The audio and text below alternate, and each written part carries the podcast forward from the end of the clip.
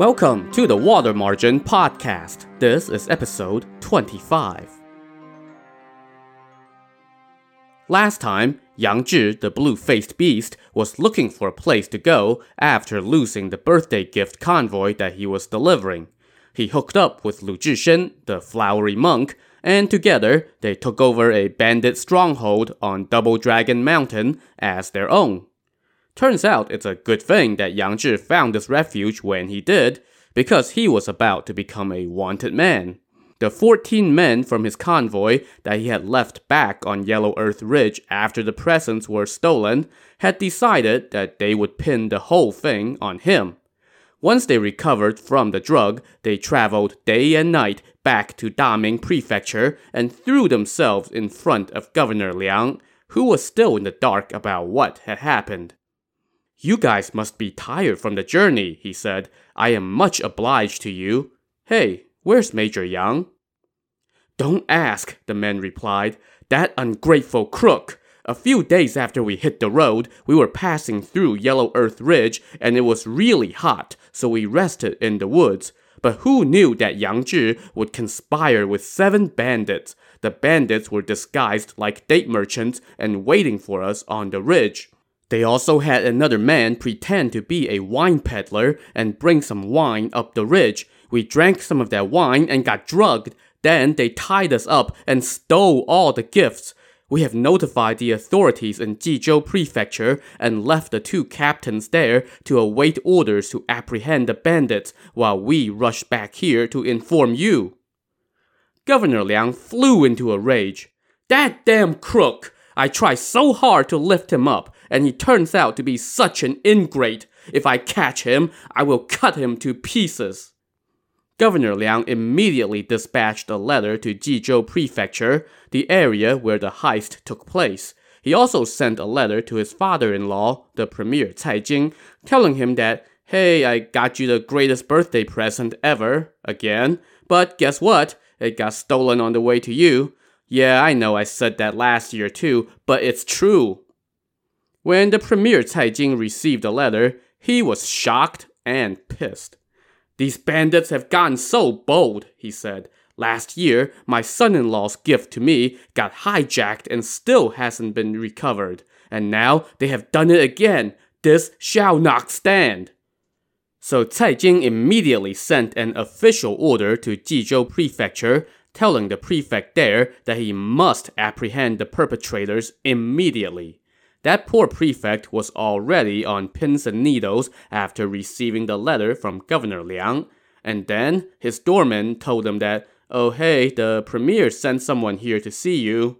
So he hurried outside to welcome the officer and said, on this matter, I have already received Governor Liang's orders and dispatched investigators and cops, but they haven't found any trace of the perpetrators yet. And then, the day before, the governor sent someone to follow up on the matter, and I once again sent men out to investigate carefully, but they still haven't found anything. If I have any news, I will personally go report to the governor. But the officer was not going to be appeased by that. He told the prefect, I am a confidant of the premier's. He has ordered me to come and arrest this group of bandits. When I was leaving, the premier instructed me that when I got here, I am to take up residence right here in the administrative compound and wait for you to arrest the seven date merchants, the wine peddler, and that fugitive Yang Zhi. He is giving us 10 days to arrest them and take them to the capital. If we don't make that deadline, you, sir, will probably end up taking a little trip to Shamen Island and even I would find it hard to go home, and my own life would be in danger. If you don't believe me, then take a look at this decree from the premier. So, when this officer said that the prefect might be taking a little trip to Shamen Island if he did not make the deadline, what he meant was that the prefect would likely be sent into exile Shamen Island, now known as Temple Island, was a place for prisoners and disgraced officials during the Song dynasty, so this was one island getaway the prefect wanted no part of. The prefect was feeling the heat, so he immediately summoned the investigator in charge of the case. This inspector's name was He Tao. Are you in charge of the case of the robbery of the birthday gifts on Yellow Earth Ridge? The prefect asked He Tao. He Tao answered, Ever since I was assigned to that case, I have not slept. I have sent my top men to Yellow Earth Ridge to hunt down the bandits. But even though I have repeatedly caned them for failing to produce results, they still haven't found any trace of the robbers. I really am trying, but to no avail. Bullcrap! The prefect scoffed. If the superiors don't press, then the underlings loaf. Do you know how hard I had to work to get to this position? And now the premier has sent an officer from the capital with an order. We must apprehend all the perpetrators and take them to the capital within 10 days. If we miss the deadline, not only will I lose my job, but I will likely be sent to Shamen Island. As the inspector, this is on you. You haven't been paying enough attention to this case, and now it's threatening to take me down. Fine, I will have you tattooed first as a pending criminal to be exiled as far away as possible. So the prefect ordered his men to put a tattoo on He Tao's face that said Exile to, with the location left blank. He then told He Tao, If you don't arrest those bandits, there will be no mercy. So poor He Tao had no choice but to go yell at his own men again. A big group of them gathered in a private room to discuss, but none of them had any answers when He Tao asked them about the case. They were all silent like ducks with an arrow through their beaks or fish that have been hooked through the gills. When I don't need you guys, you're always there asking me for money, He Tao scolded them. But now that I need you, none of you have said a word. Come on, take pity on me. Look at the tattoo on my face. Boss, it's not that we are unfeeling. We understand, the man said. But that group of impostor merchants must be some hardened bandits from another province. They're probably living the high life in their stronghold right now, so how can we get to them? Even if we know who did it, all we can do is look but not touch. That was not the answer He Tao was hoping for. He was filled with troubled thoughts as he rode back home. After hitching his horse behind the house, he sat alone, brooding. When his wife asked what was wrong, he told her about the case and how the prefect had already tattooed him and was ready to fill in the blank for his exile destination if he did not arrest the bandits before the deadline. And soon, his wife was also filled with troubled and panicked thoughts.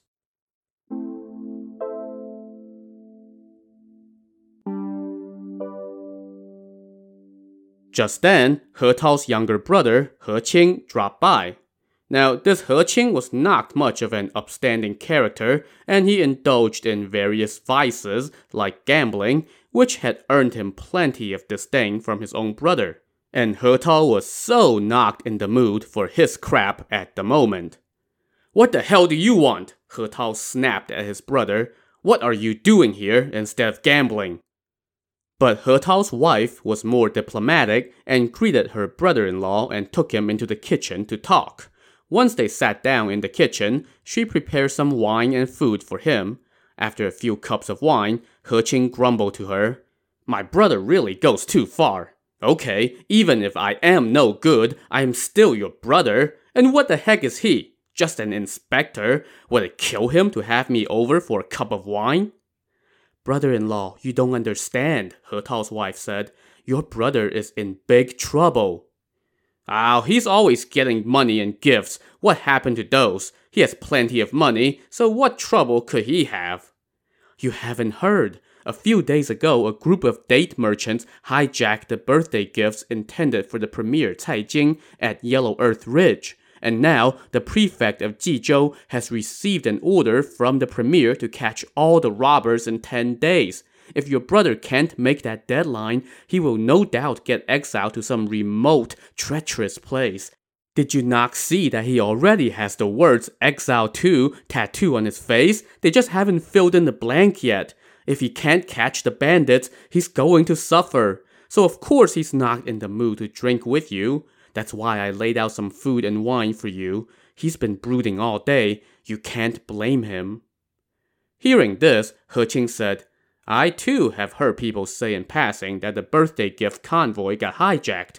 Where did it happen again? I just heard that it was on Yellow Earth Ridge, He Tao's wife replied. And who took it? Brother in law, you're not drunk, and I just told you. It was seven date merchants. At that, He Qing started laughing out loud and said, Oh, so that's it? Since he knows they're date merchants, then why is he brooding? Why doesn't he just send some smart men to go arrest them? That's easy for you to say. Where would one go to arrest them? Sister in law, why do you need to worry about it? What about that gang of fair weather friends that my brother always keeps around while he ignores me, his own blood brother? And now that he's in need, where are they? If you would tell me about this, then I would get a chance to make a few bucks. It's not so hard to catch that group of second rate crooks.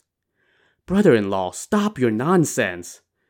Alright then, I guess I'll just wait until my brother's in real dire straits before I come save him, He Qing said as he got up to go but He Tao's wife kept him and offered him two more cups of wine. She could tell that He Qing was holding something back, so she quickly told her husband, and He Tao now called for his brother. Forcing a smile on his face, He Tao asked his brother, in the nicest tone possible, Brother, since you know where those robbers went, why don't you save me? Oh, I don't know nothing. I was just kidding with sister in law. How can I save you?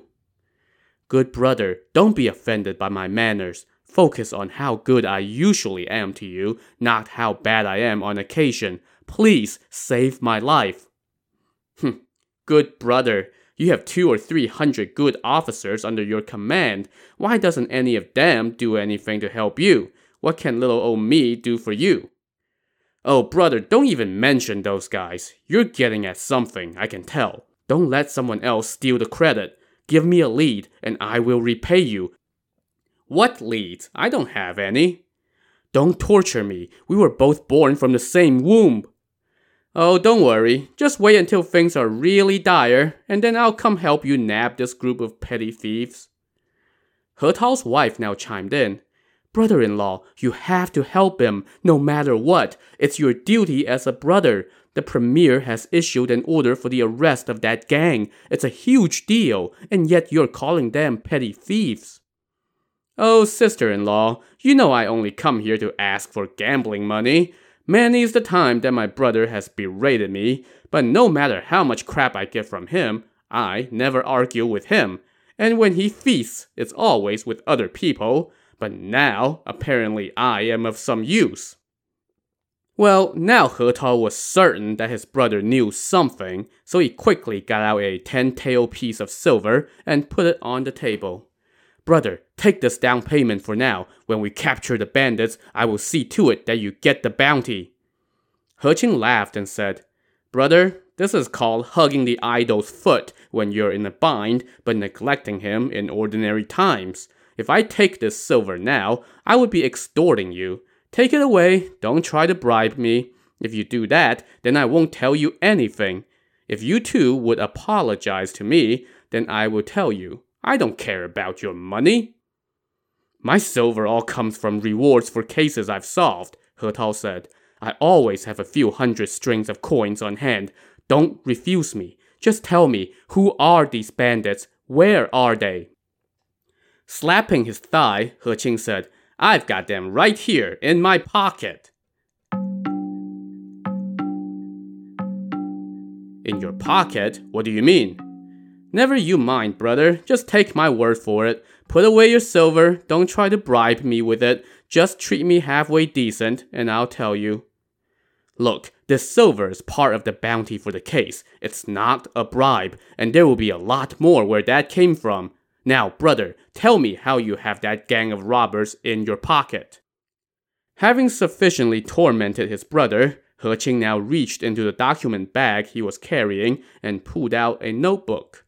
That gang is all in here, he said. What do you mean? To tell you the truth, a while back I lost every last coin I had at the gambling house.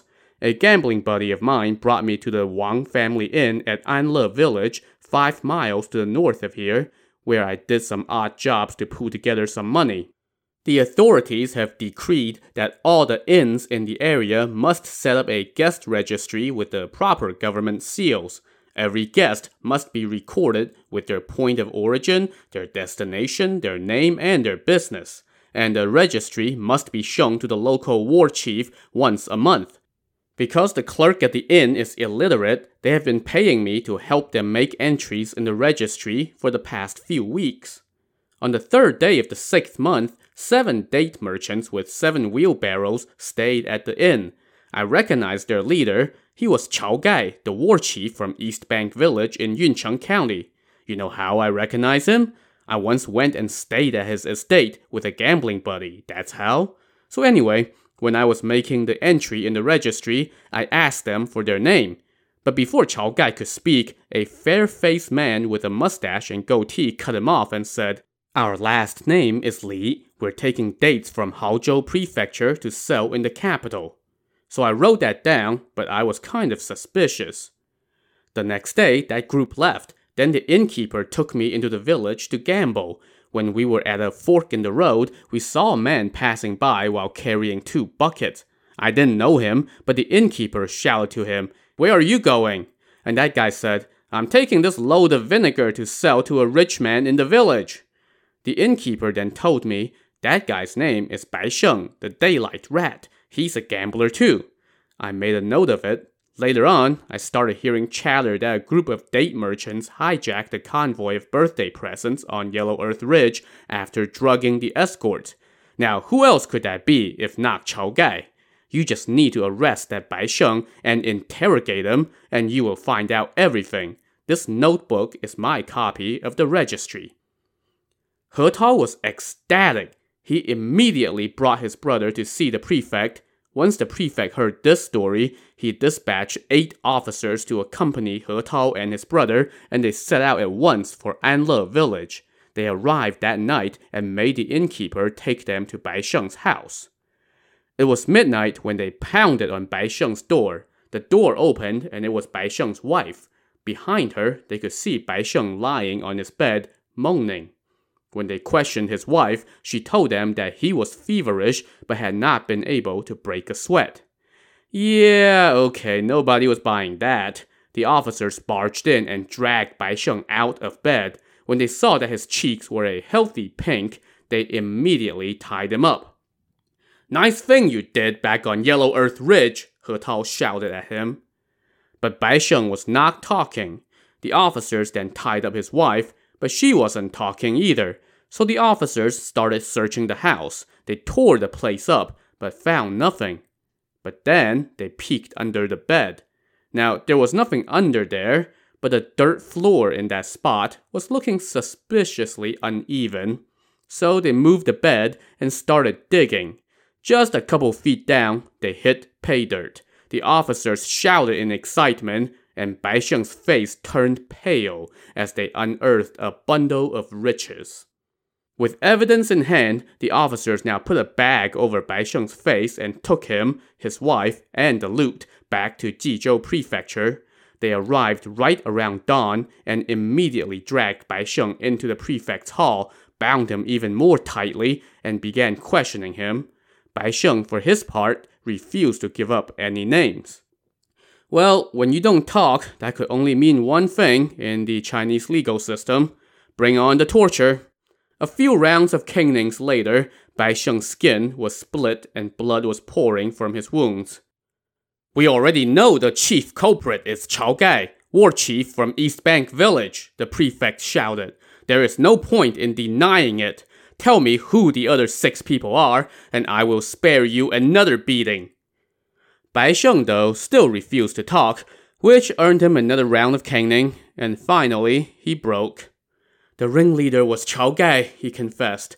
He and six other men came to recruit me to carry the wine for them, but I don't know who the other six were.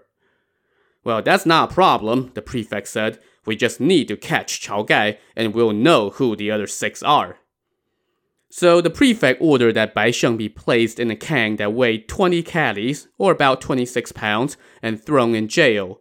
His wife, too, was put in chains and sent to the women's prison. Next, the prefect issued an order instructing He Tao to take 20 of his best men and go to Yuncheng County. Once there, they are to ask the county magistrate to help them apprehend Chao Gai and the other six robbers. They also took along the two captains who had been part of the convoy so that they could identify whether these were indeed the men who drugged them.